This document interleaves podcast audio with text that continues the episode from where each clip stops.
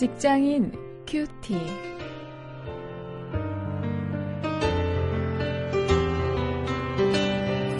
여러분 안녕하십니까? 3월 4일 오늘 마태복음 8장 5절부터 13절까지 말씀을 가지고 오늘은 믿음을 주제로 말씀을 묵상하십니다. 묵상할 말씀의 제목은 great 믿음입니다.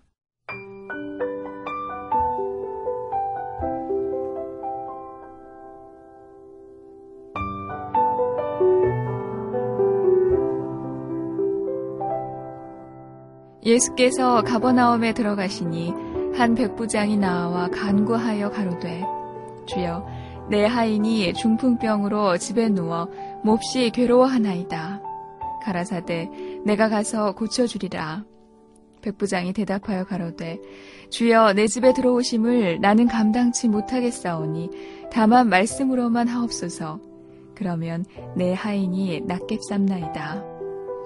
나도 남의 수하에 있는 사람이요 내 아래도 군사가 있으니 이더러 가라 하면 가고 저더러 오라 하면 오고 내 정도로 이것을 하라 하면 하나이다.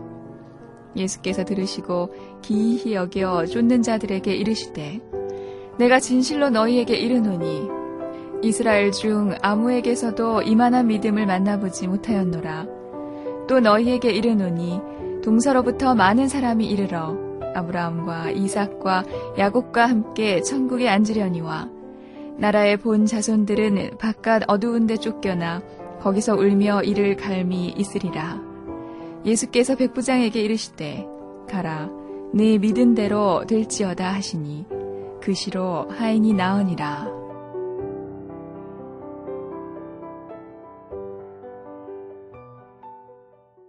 오늘 본문에는 한 백부장의 모습이 나오고 있습니다. 다른 복음서에도 기록이 되고 있는 백부장 이야기인데요.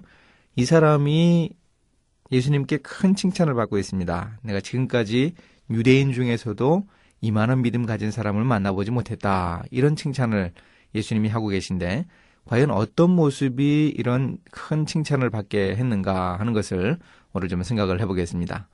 먼저 5절 6절에서 볼 수 있는 이 백부장의 믿음은 아랫사람을 사랑하는 믿음이었습니다. 이 백부장의 직업은 군인이었죠. 이 군인이라는 한 직업인으로서 예수님께 놀라운 칭찬을 들었는데요. 어, 그 칭찬의 첫 번째 요인은 아랫사람을 사랑하는 마음이었습니다. 자신의 하인이 당하는 그 육체적인 괴로움을 아주 실감나게 표현을 하면서 예수님께 나아가서 고쳐주실 것을 간절히 구하고 있습니다. 이런 사랑이 바로 믿음이죠. 우리 일터에서 우리 아랫사람들을 향해서 좀 이런 사랑을 표현할 수 있어야 합니다.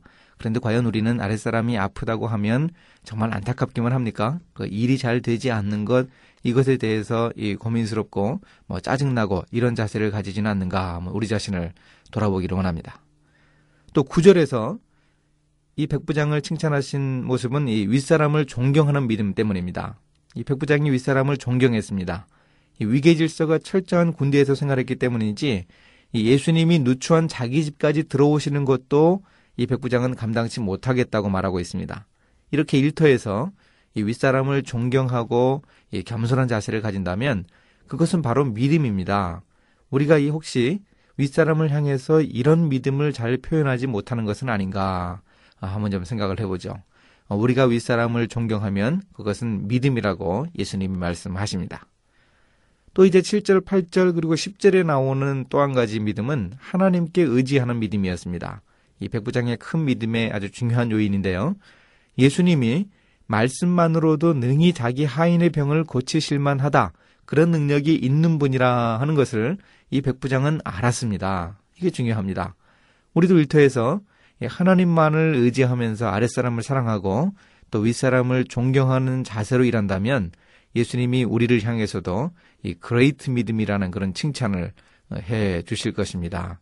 어, 예수님이 우리를 향해서 이런 칭찬을 해 주신다면 정말 우리가 직장 생활을 제대로 하는 것 아니겠습니까? 오늘 백부장의 모습을 보면서 어, 우리의 직장 생활 속에서 어, 어떤 자세를 보이고 있는가 우리 자신을 돌아볼 수 있게 바랍니다. 이제 말씀을 가지고 실천거리를 찾아봅니다. 아랫사람과 윗사람을 향해서 내가 잘 하지 못하는 것이 뭔가 한번 좀 확인을 해보죠. 어, 그래서 우리가 이 중점적인 실천 사항을 좀 어, 찾아서 적어보기를 원합니다. 아랫사람을 향해서 내가 어, 못하는 것, 고쳐야 할 것, 또 윗사람을 향해서 어, 내가 못하는 것, 어, 시정해야 할 것을 한번 좀 적어보시기 바랍니다. 이제 함께 기도하시겠습니다. 하나님, 하나님께 칭찬을 받은 백부장과 같은 이 믿음을 제게도 주옵소서. 하나님만을 의지하면서 일하고 살아가며 사람들 사이의 관계 속에서 저의 믿음을 드러낼 수 있게 해 주옵소서. 예수님의 이름으로 기도했습니다. 아멘.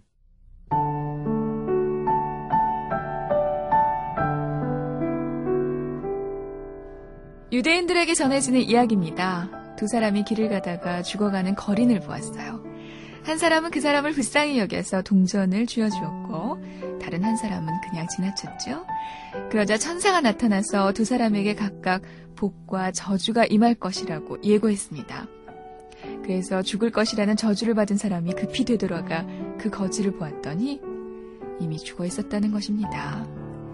믿음을 사랑으로 표현할 기회가 늘 있는 것은 아닙니다.